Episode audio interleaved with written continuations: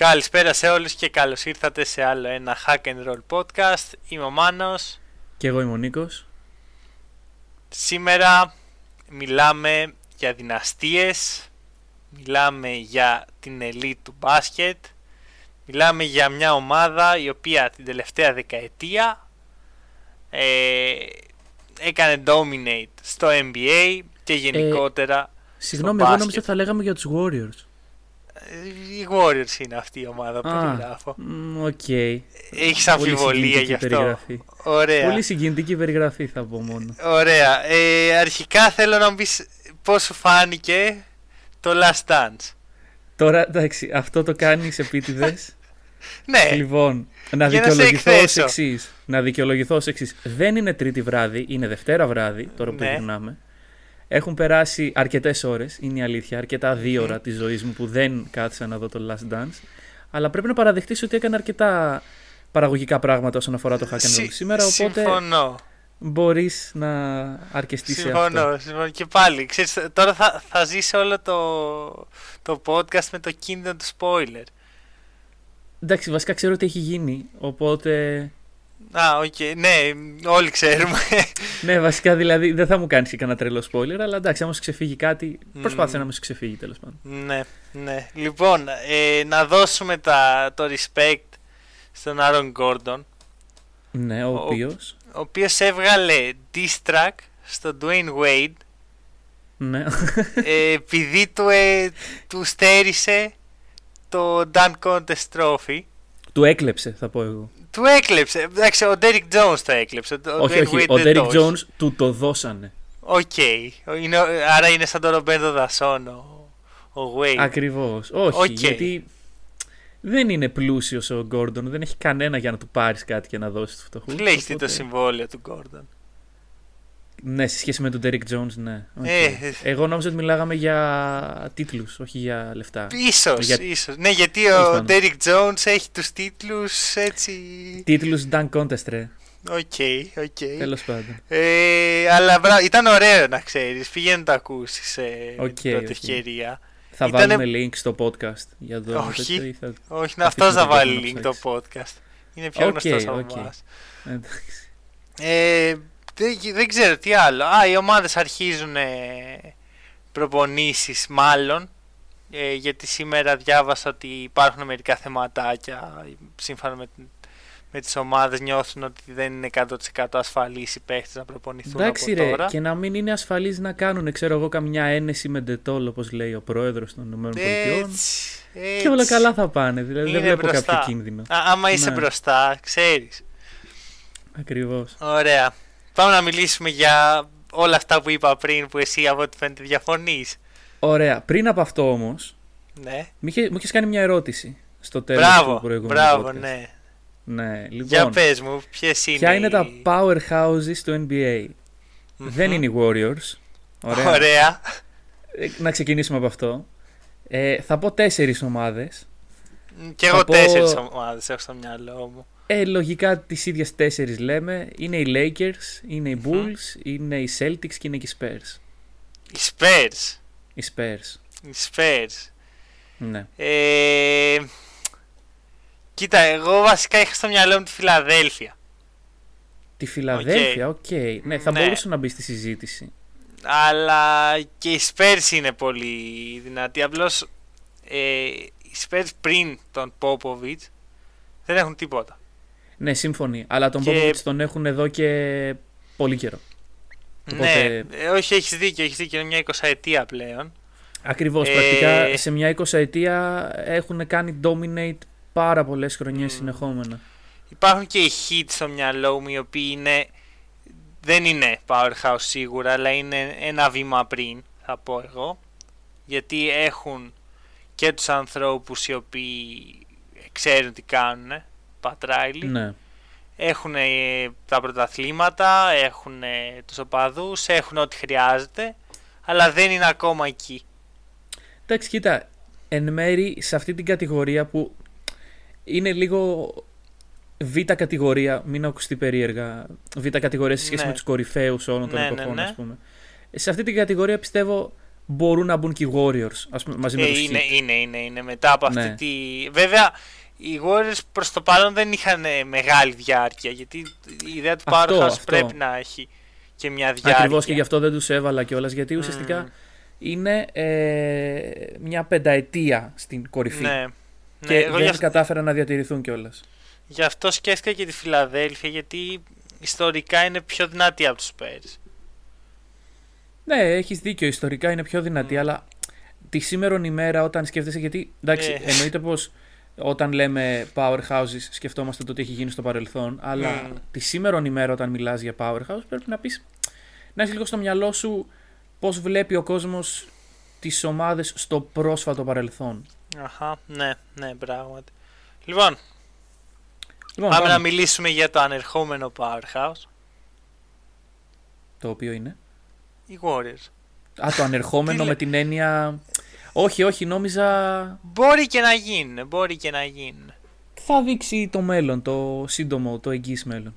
Ναι, όχι και τόσο σύντομο, γιατί θες μερικά χρόνια για να μπει σε αυτή την κατηγορία.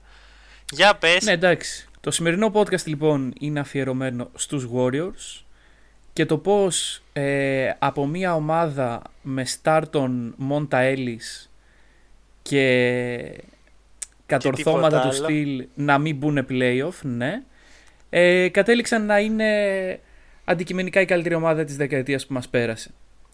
Μμμ. Λοιπόν, ε, οπότε, ουσιαστικά αυτό το πράγμα ξεκινάει από τη σεζόν 2008-2009, όπου ε, έχουμε συμφωνήσει να πούμε τις πεντάδες, μερικές από τις πεντάδες που είχαν οι Warriors αυτά τα χρόνια. μάλιστα. Λοιπόν, ε, η πεντάδα εκείνη τη σεζόν, η οποία δεν έληξε και τόσο, έληξε λίγο άδοξα για τους Warriors, καθώς προς έκπληξη όλων δεν μπήκαν στα playoff, ε, ήταν Τζαμάλ Crawford, σέβομαι, τον διάλεξα και την προ-προηγούμενη εβδομάδα, Οκ. σαν ε, sixth man. Μόντα Έλις στο 2.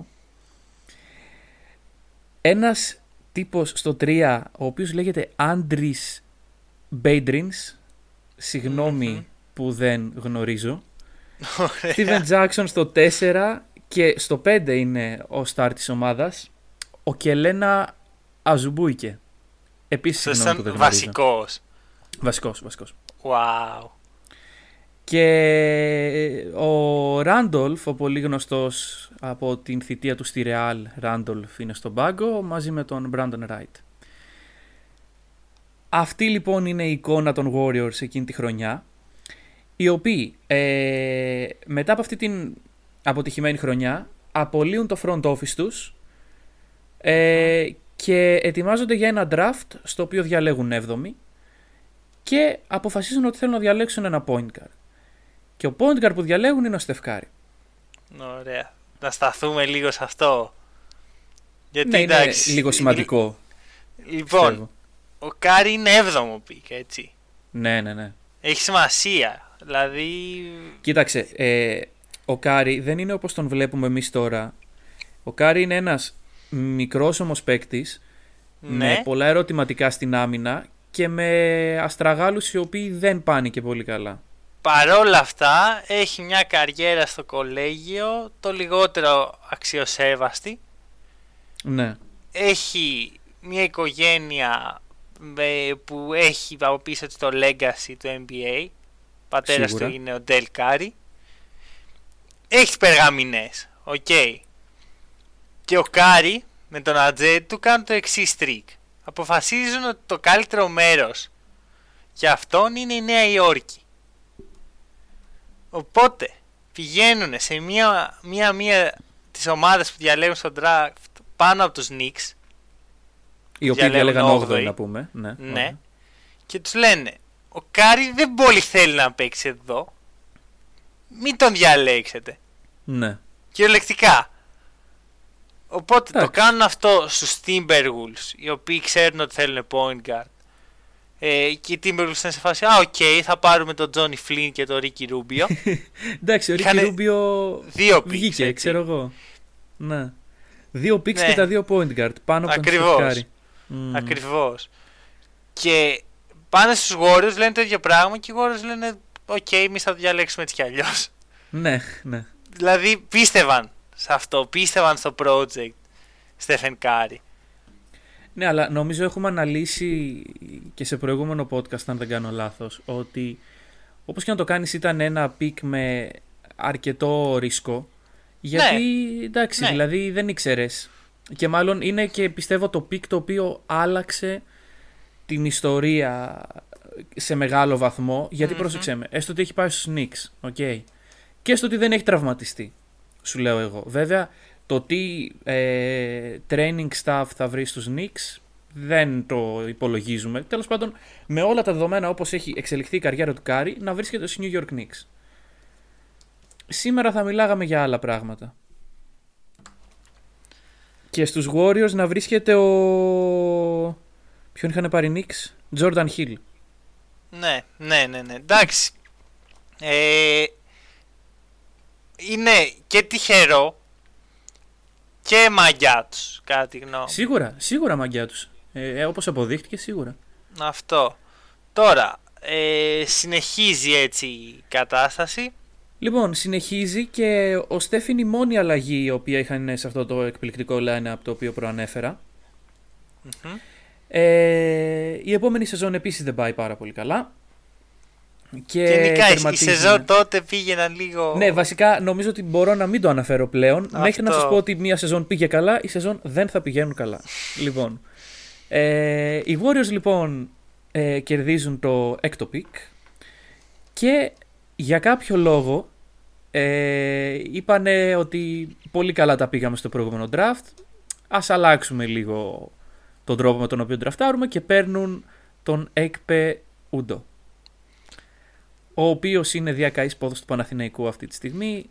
Ναι, ξέρεις τι, δεν ήταν τόσο κακό. Πώς τον είπες στον τύπο που έπαιζε πέντε πριν; Α, ναι, ok, okay, okay. Δηλαδή... Τον Κελένα Αζουμπουίκε. Okay, δεν ναι, πάει ναι. πιο κάτω. Ναι. Okay. Πιθανώς ναι. Πιθανώς, Αυτό, ναι. δηλαδή Έκπε Γιούντο Ωραία, να σου πω κάτι όμως. Επόμενα pick, ε, δηλαδή pick τα οποία ήταν διαθέσιμα για τους Warriors, Greg Monroe, Αλ Φαρούκ Αμίνου. Εντάξει, σίγουρα καλύτερα από τον Γιούντο, ρε. Δηλαδή, πολύ, καλ... πολύ ναι, μεγαλύτερη καριέρα. Και ο Μονρό στην Ευρώπη κατέληξε, έτσι. Ναι, ο Μονρό κατέληξε στην Ευρώπη στα. πόσα του, στα 30 κάτι του. Με... Όχι, θα είναι 30 τώρα. Με μια μέτρια ε, ωραία, σεζόν. Ναι. Μέτρια σεζόν στην... Μέτρη... στο NBA και δεν ταιριάζει κιόλας σε αυτό που χτίζαν οι Warriors. Ε, και τέριαζε ο Έκπε Γιούντο δηλαδή. Ε, κοίτα, θέλανε να έτσι. Καλά, βασικά τότε δεν το χτίζανε τώρα που το σκέφτομαι. Δηλαδή δεν ε, είχαν, είχαν ένα δηλαδή, εκατέργαστο υλικό. Ναι. Και στην τελική περάσανε και τον ε, Gordon Hayward και τον Paul George. Οπότε Καλά, δεν αυτό, ξέρω αυτό είναι το έγκλημα. Τι ακριβώς χτίζανε που δεν περιείχε αυτούς, έναν από αυτούς τους δύο, ας πούμε. Ναι, ναι, ναι. Λοιπόν, και γίνεται μια μεγάλη ανταλλαγή, ε, ένα μεγάλο trade το οποίο δίνουν πολλούς ε, νεαρούς παίκτες και νομίζω και κανένα δυο pick για να πάρουν τον David Lee. Μόνο εσύ είναι... θεωρείς ότι είναι μεγάλη ανταλλαγή ο David Lee, επιμένω. Όχι, όχι, δεν κατάλαβες. Αυτό θέλω να σου πω ότι στο μυαλό των Warriors τότε Α, ναι, ο David ναι. Lee ήταν ο καλύτερος παίκτης του, ο, ο παίκτης τους. Οπότε ναι, θέλω να πω υπάρχει ο David Lee εκεί πέρα. Sad. Ωραία, ε, sad, τι να σου πω τώρα, ναι. Ωραία. Λοιπόν... Συνέχισε με τα draft pick που είναι έτσι λίγο πιο χαρούμενα. Ωραία. Ε, και πάμε στην επόμενη χρονιά. Επίσης δεν λέω πώς πήγε. Παίρνουν το ε, 11ο pick. Μικρή παρένθεση. Ε, ανέφερες ναι. πριν το front office. Ε, το, εκεί μέσα σε αυτή τη χρονιά που πας να αναφέρεις τώρα γίνεται η αλλαγή ε, του general manager ναι. όπου τη θέση του Larry Riley παίρνει ο Bob Myers που είναι και ο τωρινός GM. Uh, Bob ε, Myers, όχι, ήταν τότε assistant. Το, στο τέλος του 11 Μπράβο, ναι, προσλαμβάνουν, έχεις δίκιο. Προσέλαβαν τον Bob Myers σαν assistant ναι. και τον προόριζαν για ε, μελλοντικό GM και την επόμενη χρονιά τον κάνουν κατευθείαν GM. Δηλαδή δεν ναι, περίμεναν ναι, ναι, καθόλου. Έκανε spoiler όμως τώρα. Εντάξει, μπορούμε να τα, να τα πάμε λίγο πιο. Είναι τα σκοτεινά χρόνια. Okay. Ναι, είναι τα σκοτεινά χρόνια. Οπότε... Κανένα δεν νοιάζεται γι' αυτά. Ε, ναι, συμφωνώ.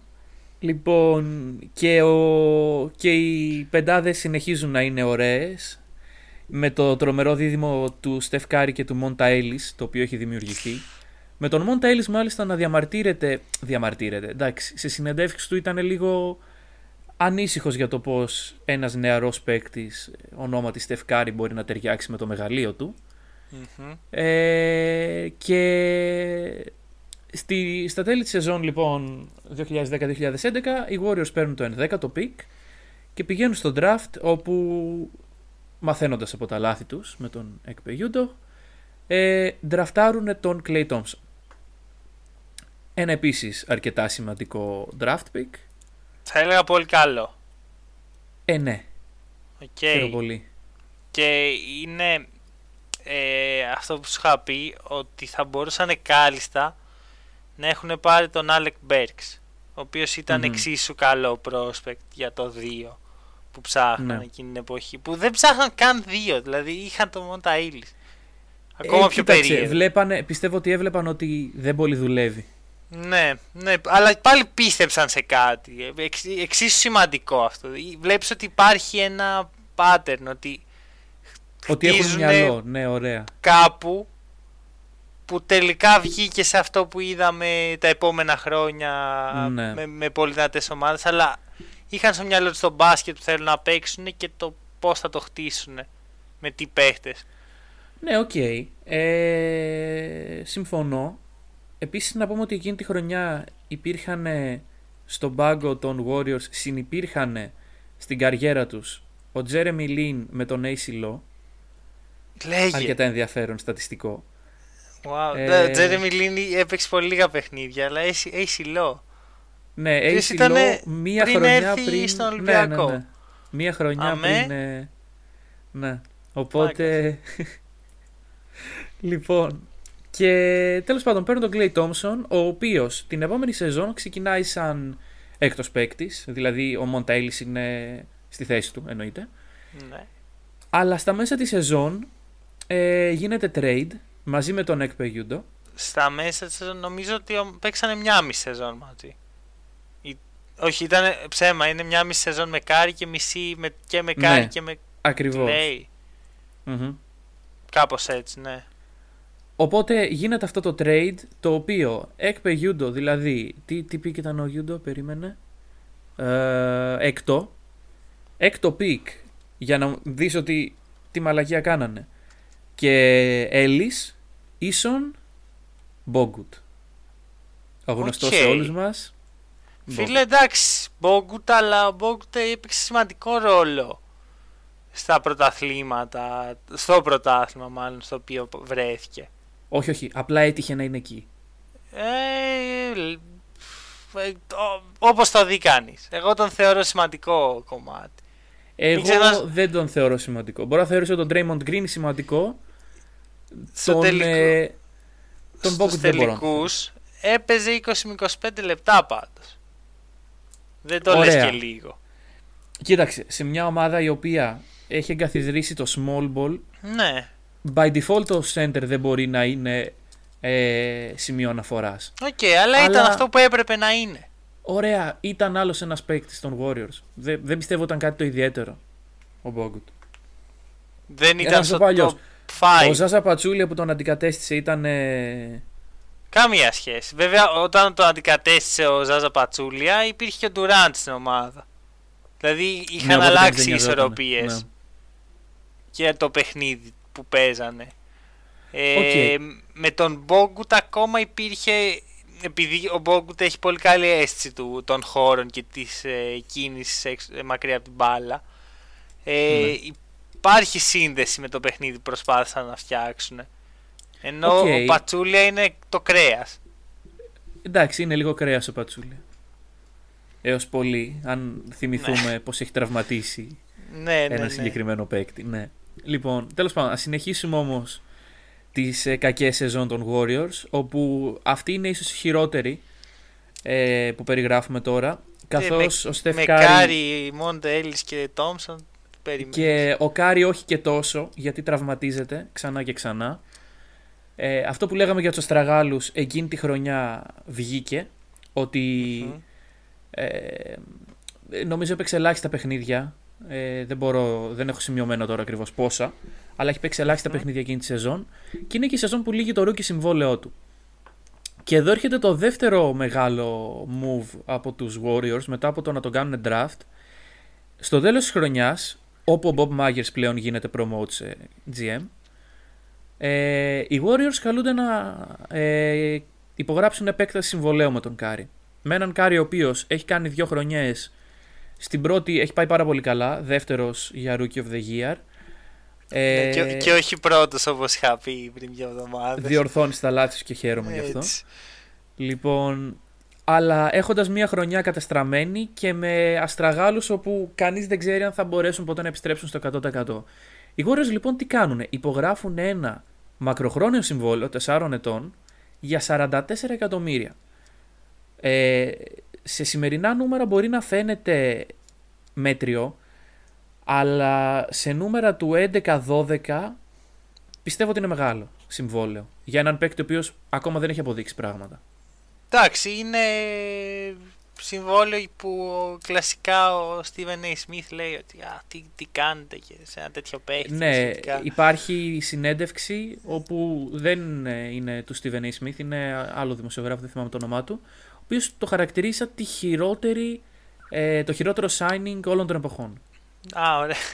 Οπότε, ναι. Λίγο υπερβολικό μου φαίνεται. Λίγο, λίγο υπερβολικό. Ε, μάλλον αποδείχτηκε αυτό αργότερα.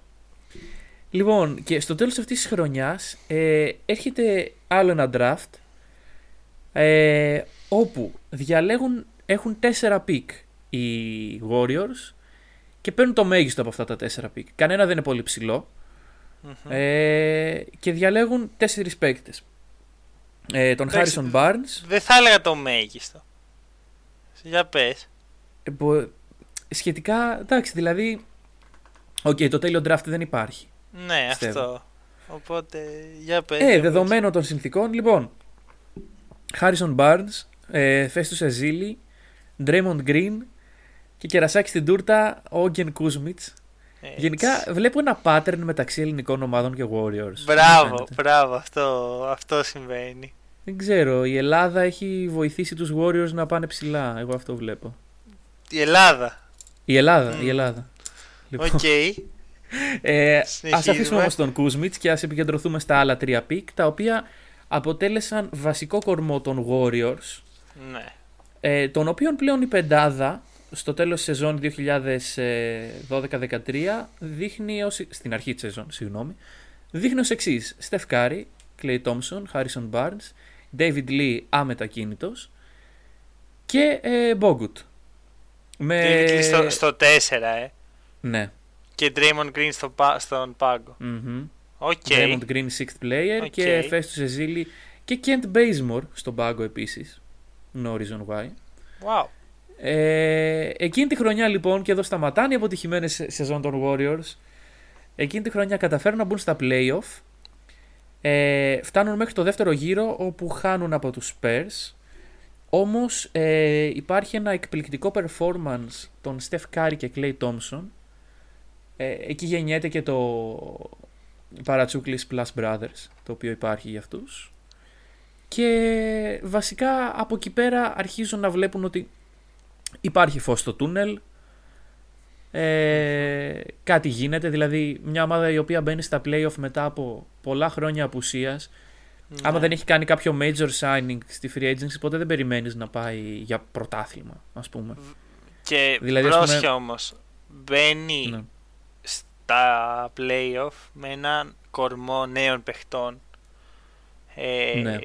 Barnes, Green, Thompson είναι. Τότε το, το, Thompson ήταν πόσο, 24-25.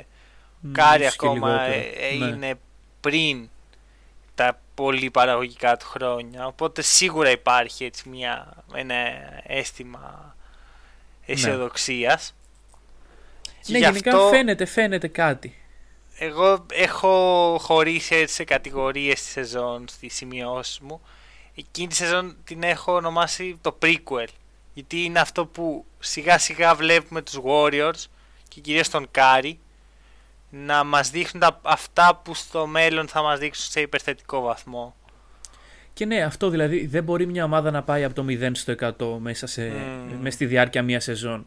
Και μιλάμε για μια ομάδα η οποία είχε καινούριες προσθήκες του στυλ Draymond Green όπου θα αποδεικνύονταν ναι. πολύ κομβικές για τη συνέχεια. Mm-hmm. Και όλοι ξέρουμε το πόσο καλή, πίσω στο σήμερα ας πούμε, όλοι ξέρουμε πόσο καλή σχέση υπάρχει μεταξύ Draymond Green, αποδητηρίων, παικτών και γενικά αν εξαιρέσουμε τον Kevin Durant. Εντάξει, αυτό κοίτα, το πράγμα... Υπάρχει όντως, αλλά υπάρχει πάντα και μια μικρή κρίνια ξέρεις, που πάντα κυνηγάει τους παίχτες τύπου Green. Ότι ξέρεις είναι λίγο περίεργος και είναι λίγο υπερβολικός. Ναι, εντάξει. Είναι, είναι ένα είδος παίκτη το οποίο ή το αγαπάς ή το μισείς. Ναι, εγώ συγκεκριμένα ε, το μισώ. Κι εγώ. Ευχαριστώ. Λοιπόν, ε, βγήκε και έκανε ρε μια συνέντευξη προχθές. Ναι. Στην κόντρα με τον ε, Charles Barkley πάλι. Α, ωραία. Και ναι, είπε κάποια πράγματα τα οποία δεν μ' άρεσαν. Είπε ότι εγώ, ο Clay και ο Κάρι αλλάξαμε λέει το NBA. Και Βρε παιδί μου. Τον σκότωσαν γι' αυτό εντάξει. Προσπαθώ να βρω μια καλή παρομοίωση. Για τον δηλαδή, Draymond Green.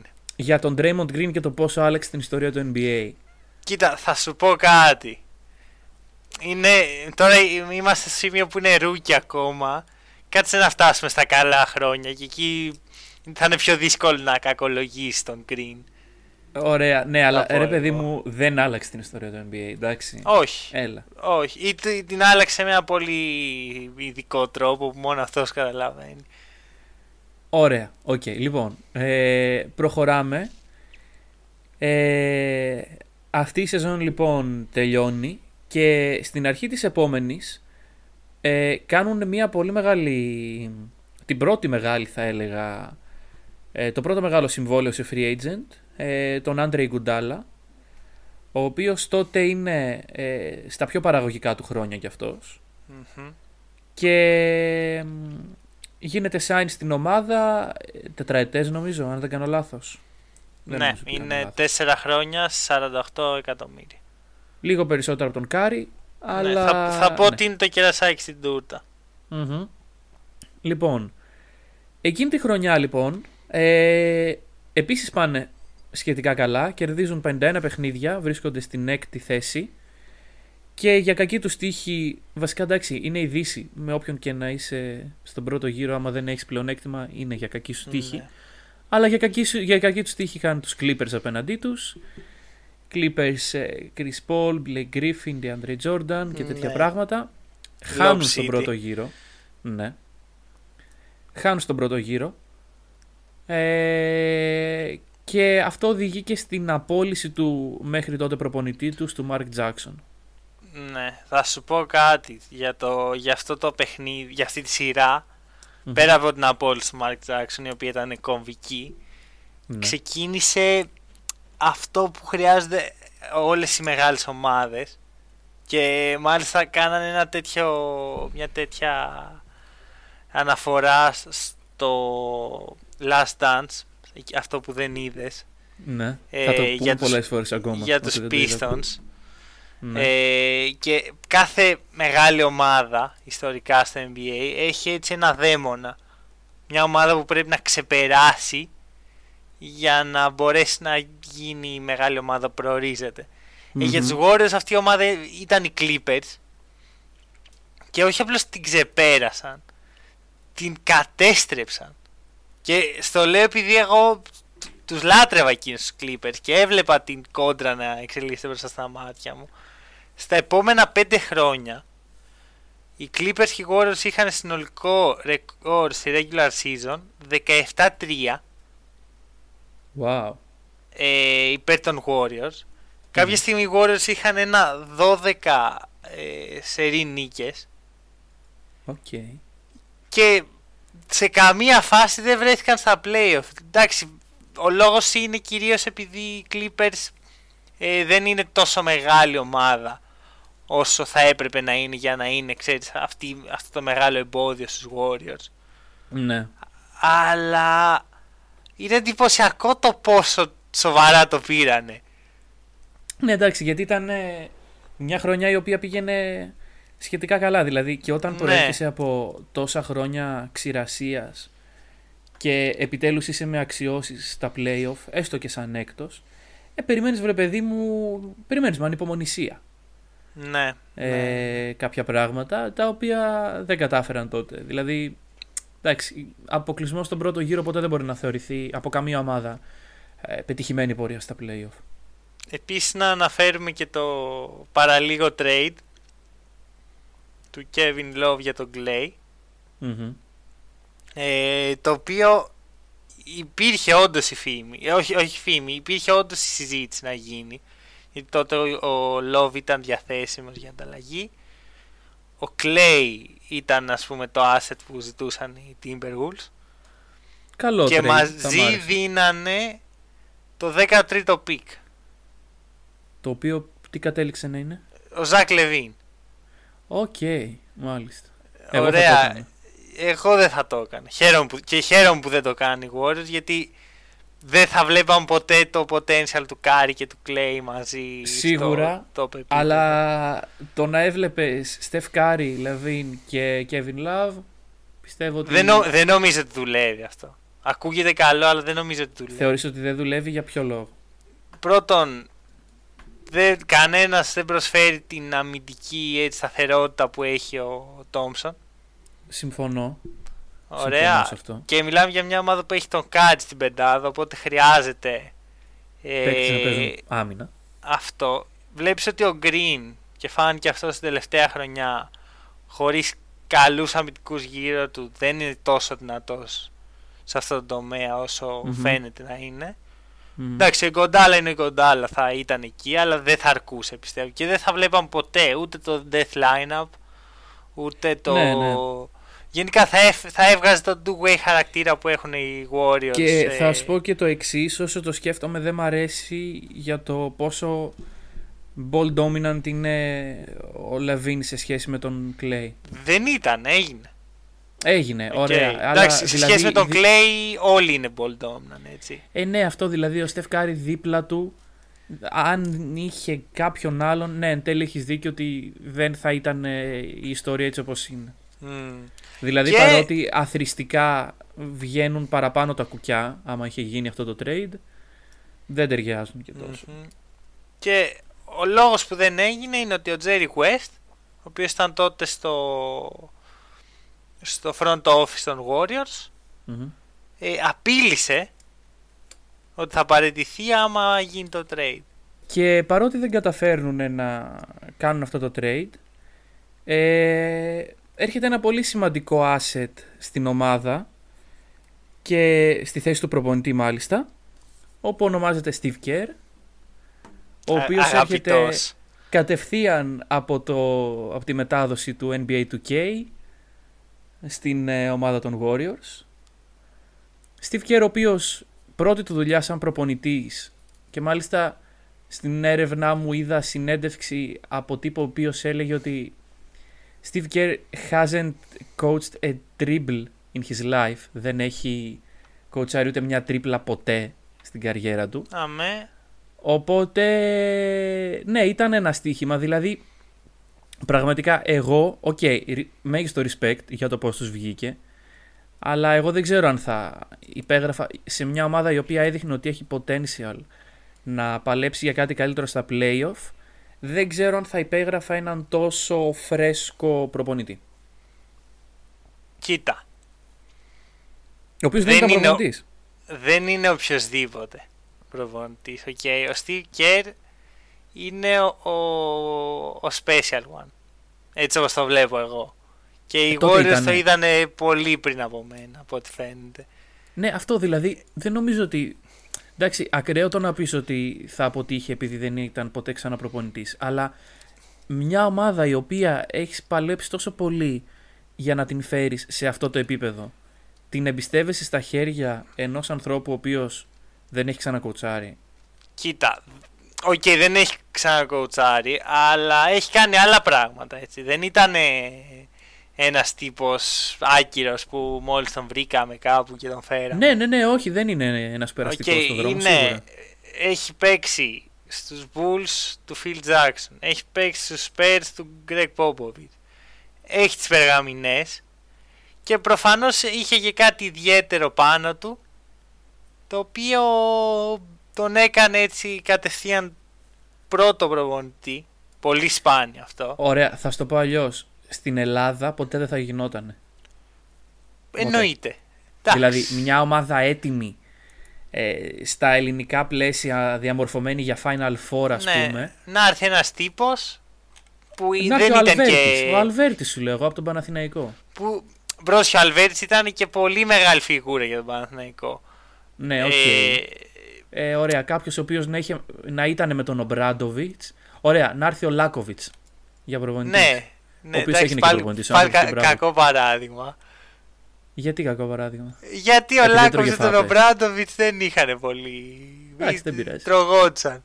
Δεν πειράζει. Θα, θα σου πω, okay, okay, το ακραίο εδώ είναι ότι ο Κέρ δεν έχει παίξει τους Warriors. Ναι, δεν, δεν έχει κάποια προϊστορία με το καμία franchise, ναι. σχέση με το franchise. Είναι mm. σαν να γίνεται. Δεν μπορώ καν να σκεφτώ παρομοίωση γιατί αυτό το πράγμα είναι πραγματικά ακραίο και καταλαβαίνω γιατί το βλέπεις έτσι. Έρχεται ένας ρολίστας από ναι. τα 90s και γίνεται head coach. Να κοουτσάρει την ομάδα στο 2014. Αυτό, ναι, την ομάδα που είναι έτοιμη για το μεγάλο βήμα και κάνει το μεγάλο βήμα. Και εν το μεγαλύτερο. Δηλαδή, εκείνη η χρονιά είναι η έκρηξη όπου ε, εγκαθιδρύεται αυτό το small ball που τόσο διαφήμισες. Ναι, το Death Lineup, έτσι το, mm-hmm. το ονόμασαν. Η, Δεν ναι. ξέρω αν είναι οι ίδιοι Warriors ή τα media, πάντως είναι πολύ πιασάρικο μπορώ να πω. Πολύ πιασάρικο και πολύ σωστό θα έλεγα. Mm-hmm.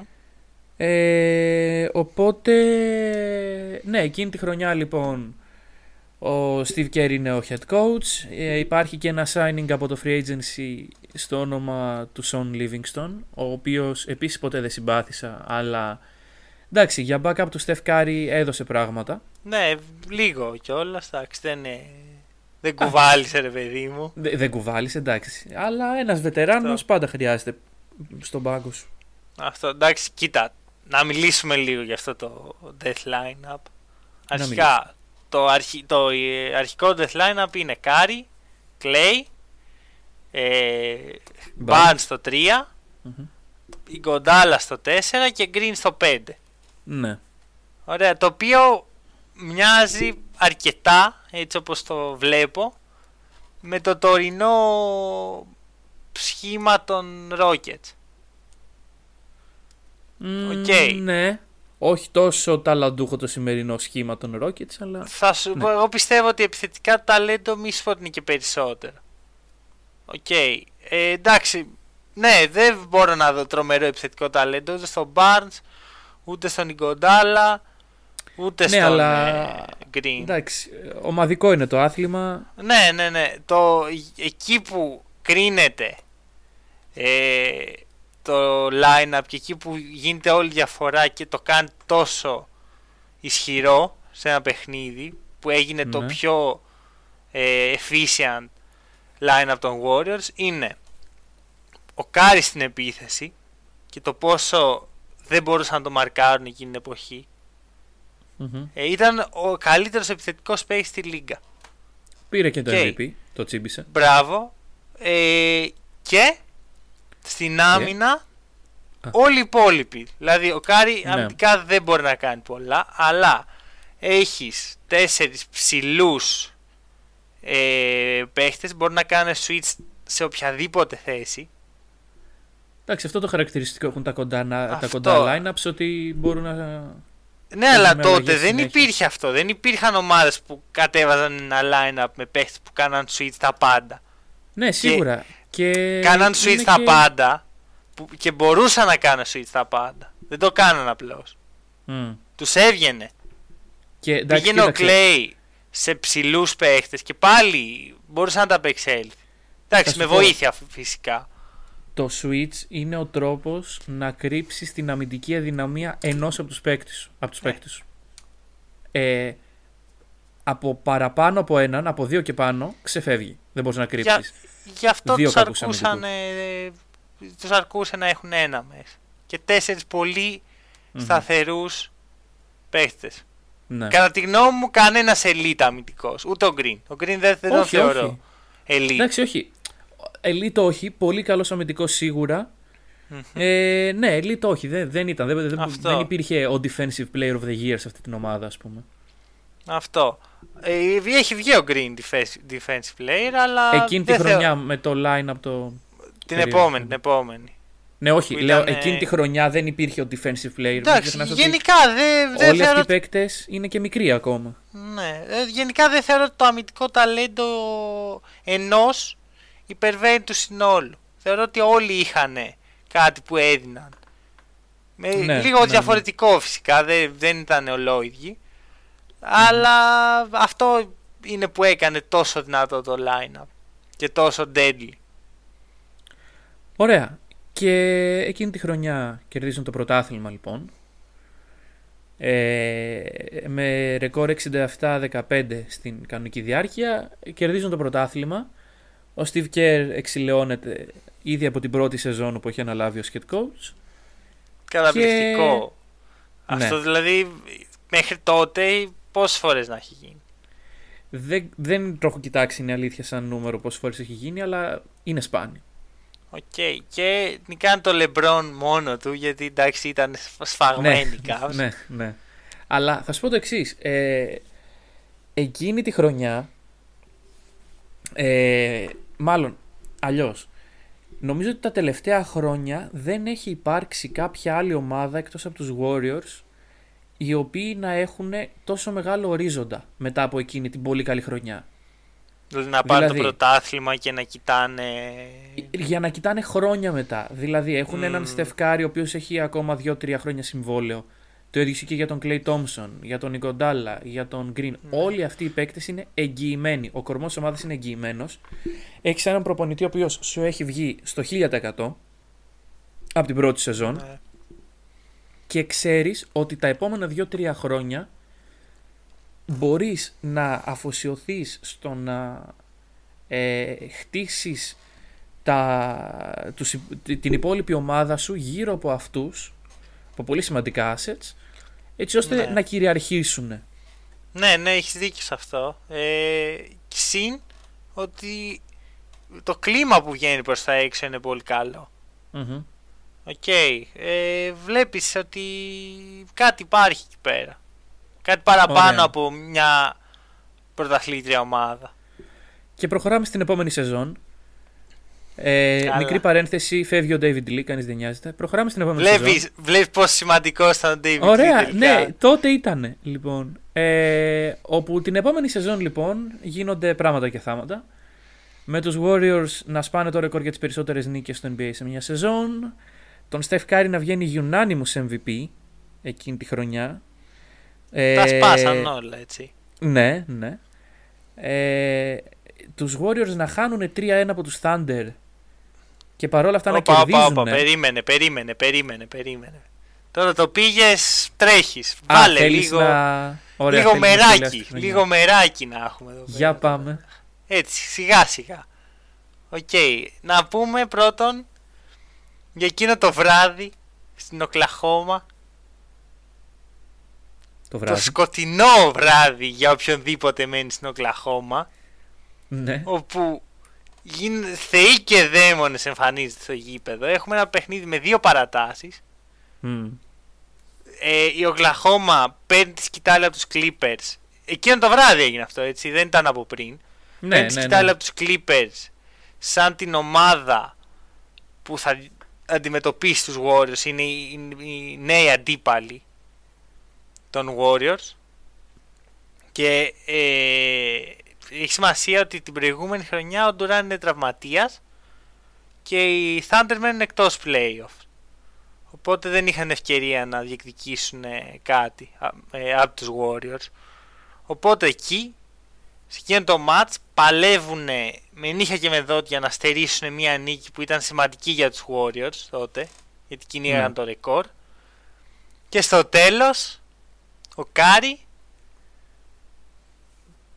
ε, με τρία δευτερόλεπτα στο, στο χρονόμετρο δηλαδή μπορούσε να πάει πιο μπροστά αλλά αποφασίζει μπορούσε να πάρουν time out βασικά Μπορούσε να βάλουν time out, σωστό. ξεκινήσουμε από αυτό. Και αποφασίζει ότι το καλύτερο δυνατό πράγμα που μπορεί να κάνει είναι να σταθεί λίγο μπροστά από τη γραμμή του κέντρου και να στάρει από εκεί. Και μαγιά του. Και το έβαλε. Μαγιά του και το έβαλε. Και, και το έβαλε. Και είναι κατά τη γνώμη μου το δεύτερο μεγαλύτερο τρίποντο στην ιστορία του NBA μέχρι σήμερα. Διαφωνώ. Prove me wrong. Έχουμε ξανασυζητήσει για αυτό το θέμα. Το παιχνίδι, όπως είπες, ήταν ισοπαλία. Okay. Δεν το είπα, αλλά ναι, ήταν ισοπαλία. Δεν το είπες, okay, okay, εννοείται. Ε, ο Στεφ Κάρι λοιπόν, με το σκόρ ισόπαλο, δεν έχει άγχος. Δεν, δεν έχει... Πώς να σου το πω, δηλαδή ξέρει ότι και να το χάσει το σουτ, που πολύ πιθανό να το βάλει. Εντάξει, γιατί είναι ο Στεφ και έχει ε, in the gym range, οπότε μπορεί να βάλει από οπουδήποτε. Ναι. Ξέρει όμως ότι και να το χάσει δεν έγινε και τίποτα. Δηλαδή, αυτό το βάρος ε, που έφυγε από τους ώμους του με το γεγονός ότι το σκόρ ήταν ισόπαλο και ότι το πολύ πολύ να παίξουμε άλλη μια παράταση. Αυτό ναι. τον οδήγησε στο να είναι πιο χαλαρός και να πάρει το σουτ από εκεί. Γιατί αλλιώς πιστεύω δεν θα το έπαιρνε. Αλλιώς ή θα είχαν πάρει time out ή θα κοίταγε κάτι πιο. ένα πιο efficient σουτ από αυτό. Διαφωνώ. Μπράβο. Εγώ πιστεύω ότι επειδή είναι παιχνίδι regular season, πράγμα που ναι. σημαίνει ότι το είναι λίγο πιο γρήγορο, είναι λίγο πιο της στιγμής. Ε, και... και όχι και το σημαντικό εν τέλει. Τα, ναι. Εντάξει, ε... άμα, άμα εξαιρέσουμε το ρεκόρ, οι Warriors είχαν εξασφαλίσει ναι. την πρώτη θέση. Καλά, είχαν εξασφαλίσει τα πάντα. Ναι. Οπότε, επειδή είμαστε αυτή την κατάσταση, ότι πάλι θα το έπαιρνε και με δύο πόντους πίσω. Okay, και ο Κέρ είναι ok okay με αυτό. Του δίνει ναι, ναι, ναι. ελευθερία. Του δίνει ναι, ελευθερία, του λέει πάρτο. Ε, ο Κέρ είναι ok με τον Στεφ Κάρι να έχει 0 στα 12 και να συνεχίζει να σουτάρει, ας πούμε. Ναι, και εκείνη τη βραδιά βέβαια δεν είχε 0 στα 12. Ισοφάρισε το ρεκόρ τριπόντων. Ναι, όχι. Λέω εγώ γενικότερα για την ε, λογική του Steve Kerr mm. και το πώς ναι, αντιμετώπιζε ναι, ναι, το σουτέρ του. Ε, αυτό. Γιατί και αυτός ναι. ήταν ένας σουτέρ στην εποχή του. Δηλαδή μπορεί να μπει στα παπούτσια του Κάρι. Mm-hmm. Ναι, ναι, ναι. Ωραία. Αυτό δηλαδή το mentality παίκτη που έχει ο Steve Kerr έχει βοηθήσει πάρα πολύ τους Warriors να και καταφέρουν αυτά που καταφέρουν. Θεωρώ λοιπόν ότι ο Κάρι εκείνη τη στιγμή στο μυαλό του δεν υπάρχει καμία περίπτωση, κανένα πιθανό σενάριο στο οποίο αυτό το σουτ δεν, μπαίνει μέσα. Και το βλέπεις στη γλώσσα του σώματός του και όταν σουτάρει και αμέσως μετά. Ναι. Μπαίνει, πανηγυρίζει σαν άρχοντας και φεύγει. Άρχοντας, ήταν άρχοντας. Εκεί ήταν άρχοντας. Ωραία. Ωραία, σου λέω. Και το τώρα φτάνουμε. Αλλά... Okay. Λοιπόν, φτάνουμε λοιπόν ε, στα playoff όπου πάλι αναμετρούνται με τους Thunder όπου οι Thunder έχουν καταφέρει να προηγούνται με 3-1 και τσοκάρουν χειρότερα και από θα πούμε σε λίγο τι ε, ναι ο Ντουράντ, φίλε. Ο Ντουράντ. Ο Ντουράντ. Οκ, να το πούμε αυτό. Ο Ντουράντ τσόκαρε. Τσόκαρε λίγο Ντουράντ, έχεις δίκιο. Αλλά. Εντάξει, οι Warriors προκρίνονται και αυτό μας ενδιαφέρει σε αυτό το podcast. Ναι. Μπορεί να αναλυθεί αυτή η σειρά σε άλλο podcast, ας πούμε. Ναι, ναι. Και για το πώς οι Thunder τσόκαραν. Και οι Thunder λοιπόν τσοκάρουν λίγο χειρότερα, όχι. Λίγο, λίγο χειρότερα. Εγώ θα πω λίγο χειρότερα. Ok, okay, λίγο, λίγο χειρότερα. από ότι οι Warriors τους τελικούς με τους Cavs. οι Warriors οι οποίοι νικάνε 3-1. Καμία ομάδα στους τελικούς δεν έχει γυρίσει από 3-1. Ε, και αυτή η ομάδα είναι οι Cleveland Cavaliers με τον LeBron James και τον Kyrie Irving σε μια τρομερή χρονιά και για τους δύο. Ναι, ειδικά σε εκείνη η σειρά ήταν δαιμονισμένη και τον Kevin Love να υπάρχει. Ναι. Όπως πάντα. δηλαδή, ο Kevin Love πάντα υπάρχει. Δηλαδή, δεν... Ναι! ναι, μπράβο. Έχει κουβαλήσει ποτέ ο Kevin Love. Τους Timberwolves σε αποκλεισμό. Όχι, ναι. ούτε. Τους Timberwolves στην ένατη θέση, ok. Okay. Ωραία, δηλαδή αυτό. Δηλαδή ο Kevin Love είναι binary. Ή υπάρχει ή δεν υπάρχει. Γιατί μερικές χρονιές δεν υπάρχει με τραυματισμούς. Ναι, Κατάλαβες; Ναι, Οπότε αυτό είναι το. Ε, αυτή είναι η κατάσταση του Kevin Love ότι υπάρχει. Και αυτή Εντάξει, η ομάδα λοιπόν, δεν είναι τρομερός. Δεν είναι τρομερός. Είναι τρίτος. Την... Ε, ναι, είναι τρίτος. Είναι τρίτος. Και όταν κλήθηκε να είναι δεύτερος, υπήρχε. Ναι, αυτό. Ναι, ναι μπράβο. Λοιπόν, ε, βλέπεις που σου λέω αυτό το χαρακτηρίζει. Ε, και εκείνη τη χρονιά λοιπόν εντάξει, μούδιασμα μεγάλο. Γιατί μια σεζόν που έχει λήξει με ρεκόρ NBA να χάνεται κατά αυτόν τον τρόπο και στην έδρα τους κιόλας. Mm. Ε, εντάξει, δεν είναι και ότι όχι, ευχα... όχι ευχάριστο. Όχι, ευχάριστο. Και πάμε λοιπόν στο καλοκαίρι του 2016, όπου το κύριο χαρακτηριστικό εκείνου του καλοκαιριού ήταν ότι αυξήθηκε ραγδαία το salary cap λόγω του TV deal που είχε γίνει Και αυτό δηλαδή ευνόησε κάποιες ομάδες, κάποιες άλλες στάθηκαν άτυχες. Άνοιξε Άτυχοι... χώρος πάντως. Άτυχοι στάθηκαν οι Thunder, για παράδειγμα. Ναι, γιατί; Οι οποίοι μια χρονιά πριν δεν είχαν καταφέρει να δώσουν στον James Harden max συμβόλαιο. Όπα, όχι μια χρονιά. Δύο χρονιές πριν, συγγνώμη. Τέσσερα χρόνια πριν. Όχι.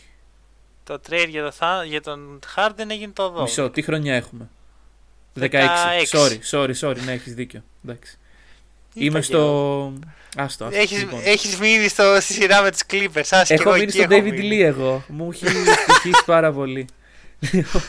Δεν μπορώ να δεχτώ τους Warriors χωρίς τον David Lee. Ε, οπότε ναι, δηλαδή πολλές ομάδες δεν κατάφεραν να κρατήσουν τους superstars τους, ενώ οι Warriors κατάφεραν όχι μόνο να κρατήσουν τους superstars τους που είχαν εξευτελιστικά μικρά συμβόλαια. Δηλαδή αυτό το συμβόλαιο ναι. του Στεφκάρη το Είναι ακόμα αυτό, αυτό που συζητάγαμε πριν.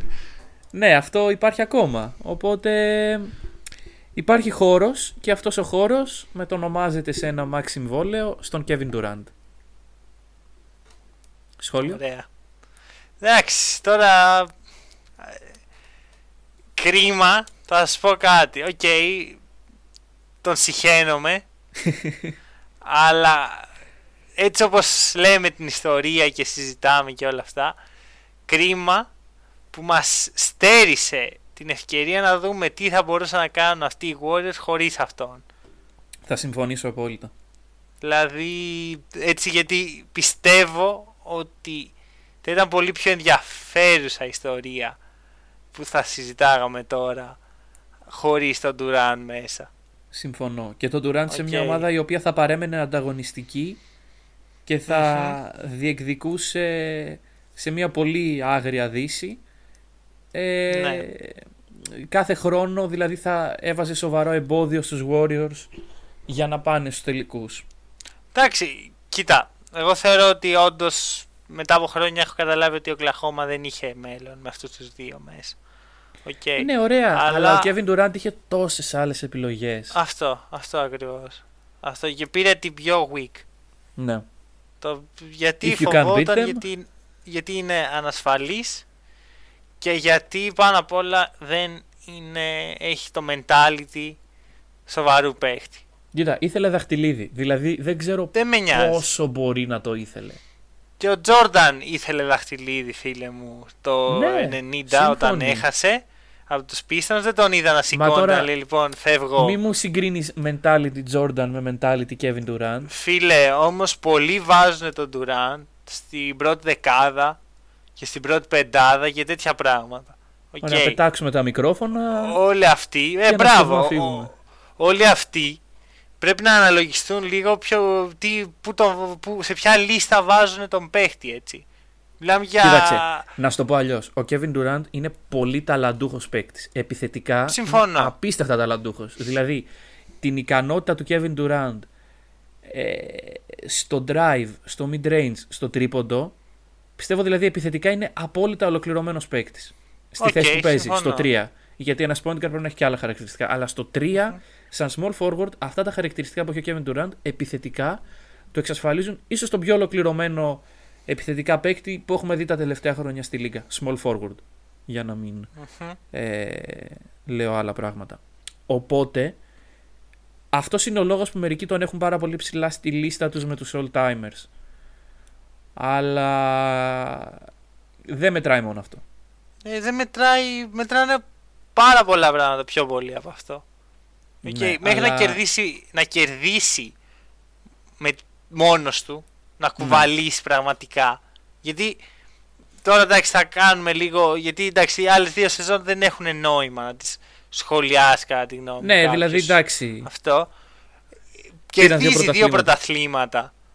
Τα οποία είναι τυποτένια. Ναι. Τυποτένια. Δεν έχουν καμία αξία για εμένα σαν ε, έτσι όπως τον βλέπω, σαν οπαδός του μπάσκετ. Ναι, okay. και σαν, σαν οπαδί του μπάσκετ πιστεύω ότι χάσαμε περισσότερο από ποτέ το ενδιαφέρον για το ναι. τι θα γίνει.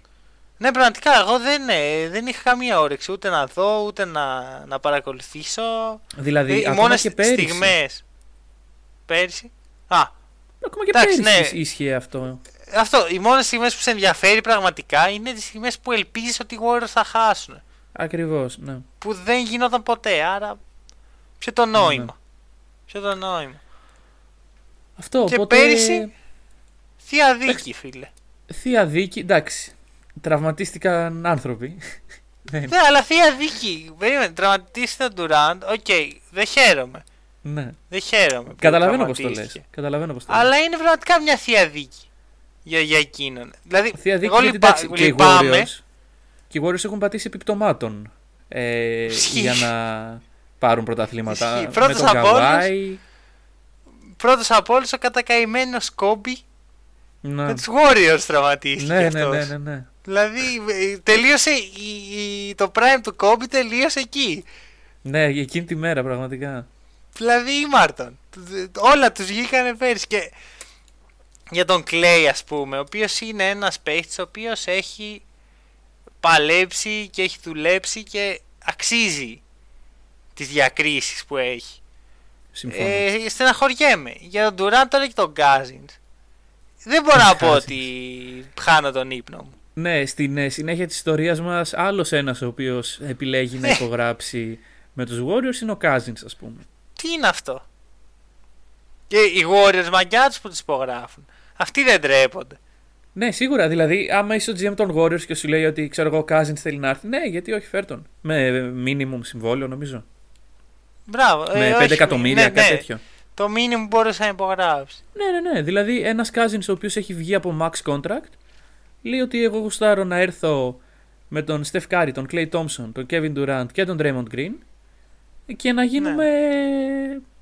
whatever, ξέρω εγώ. Ε, και το έχασε.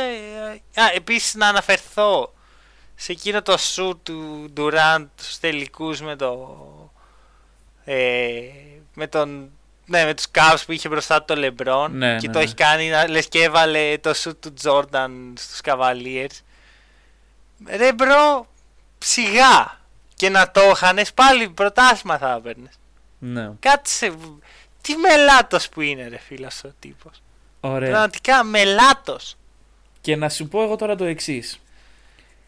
Είμαστε σε ένα κόσμο όπου όλα αυτά για τα οποία συζητάμε την προηγούμενη ώρα έγιναν. Αν δεν είχαν γίνει, αυτή τη στιγμή ο Λεμπρόν πόσα δαχτυλίδια θα είχε; Πολλά. Δηλαδή έχει χάσει από τους Warriors τρεις φορές. Τέσσερις, όχι τρεις.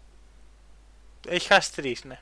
Σε τελικούς κιόλας. Ωραία. Ε, αυτή τη στιγμή θα είχε συν 3, δηλαδή 3 και 3, 6 δαχτυλίδια.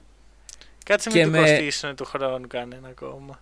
Με projection να, το πάρει, να πάρει κι άλλο κανένα δυο ακόμα με τους Lakers. Επομένως, να πούμε Κάτσε, ότι. Κάτσε, όπα, τι, όπα, όπα, τι είπες τώρα; Τι; Σε έχασα.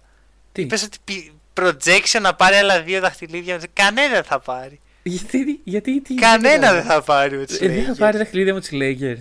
Hot take τώρα δεν πρόκειται να πάρει. Δεν πρόκειται να πάρει, πάρει τίποτα. Δύο δαχτυλίδια από τα τρία που του αναλογούν. Τίποτα δεν θα πάρει. Ok. Okay, okay. okay. Και θα, αυτό, θα πάρει αυτό που το αξίζει δηλαδή. Γιατί για μένα τα τρία που έχει είναι υπεραρκετά από τη στιγμή που δεν μπόρεσε να κερδίσει το 15. Όχι, εντάξει, πλάκα. Λοιπόν, έλα. Δε, δε, ναι, δεν είμαι hater του Λεμπρόν. Ωραία. Λοιπόν, και εγώ θα σε ρωτήσω κάτι τώρα. Λογικά όλος ο κόσμος που σε ακούει αυτή την απορία συμπαθείς κάποιον παίκτη. ε, θα σου πω αυτό πάνω από τώρα. Ναι. Έτσι όπως κλείνω, κλείνουμε το σημερινό podcast, ε, θα σε ρώταγα πρώτα τι παίρνεις εσύ από όλο αυτό, αλλά θα το, θα το αρχίσω εγώ. Ωραία. Ε, αυτό που παίρνω από το σημερινό podcast είναι πόσο πολύ αγαπάω αυτό το, το παίχτη. Καλά πέρα από αυτόν. το Στέφεν Κάρι. Α, τον Στεφ Κάρι, ok. Okay. Ρε φίλε, αυτός ο τύπος είναι. Είναι αδύνατο να το αντιπαθείς. Ok. Okay. Είναι. Καλησπέρα και Πολύ έτσι. Έχει αυτό το, το παρουσιαστικό το οποίο σου δείχνει ένα καθημερινό τύπο σαν εσένα. Ναι. Και αυτά που κάνεις στο γήπεδο. Που όλα αυτά είναι, το, είναι προϊόν της δουλειάς που έχει ρίξει. Απίστευτα. Ναι, δηλαδή ναι δεν έχουμε δει άλλο παίχτη σαν αυτό. Ok. Okay. Κόμπι πριν τον Κόμπι υπήρχε. Λεμπρόν πριν τον Λεμπρόν μπορείς να πεις ότι υπήρχε, αν και δεν υπήρχε, αλλά υπάρχει κοντινός στο Λεμπρόν. Okay. Κοντινός ναι. στον Κάρι δεν έχουμε. Έχει, έχει αλλάξει σε μεγάλο τρόπο το μπάσκετ. Αυτό, αυτό. Είναι game changer. Ναι, όπως και ο Draymond Green. Οκ. Okay. ε, ναι, whatever, άμα θέλει να το λέει αυτό, μέσα, ξέρω εγώ. Και δύο μακάρι να είχαμε αυτό, δες τι θα μπορούσε να κάνει αυτός ο παίχτης ε, χωρίς να έχει τον Durant να τον επισκιάζει. Ναι. Πραγματικά θα ήταν σε άλλη συζήτηση αυτή τη στιγμή ο Κάρι άμα δεν είχε τον Durant δύο χρόνια δίπλα. Και να τα κάνει όλα ο Durant δικό του μάτερ. Λες και αυτός είναι. Δεν παίζουν οι άλλοι. Μόνο ο Durant ναι. παίζει. Τι να πω. Για πες μες εσύ, τι παίρνεις από όλα αυτά; Τι παίρνω από όλα αυτά; Παίρνω μια ομάδα η οποία κυριάρχησε για πέντε χρόνια στη Λίγκα.